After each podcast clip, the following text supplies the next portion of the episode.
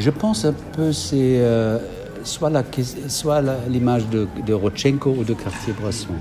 Parce que euh, c'est pas une image journalistique, c'est pas une, euh, une image qui, qui raconte euh, quelque chose de précis, c'est plutôt une, une situation surréaliste euh, pris par hasard d'une seconde à l'autre euh, qui, qui, visualise le, dynamisme, le, quotidien dans la rue, euh, sans, mise en scène.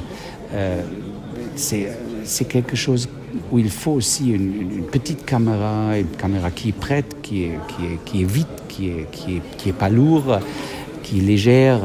Et euh, patch, il a, attrapé de, faire ça.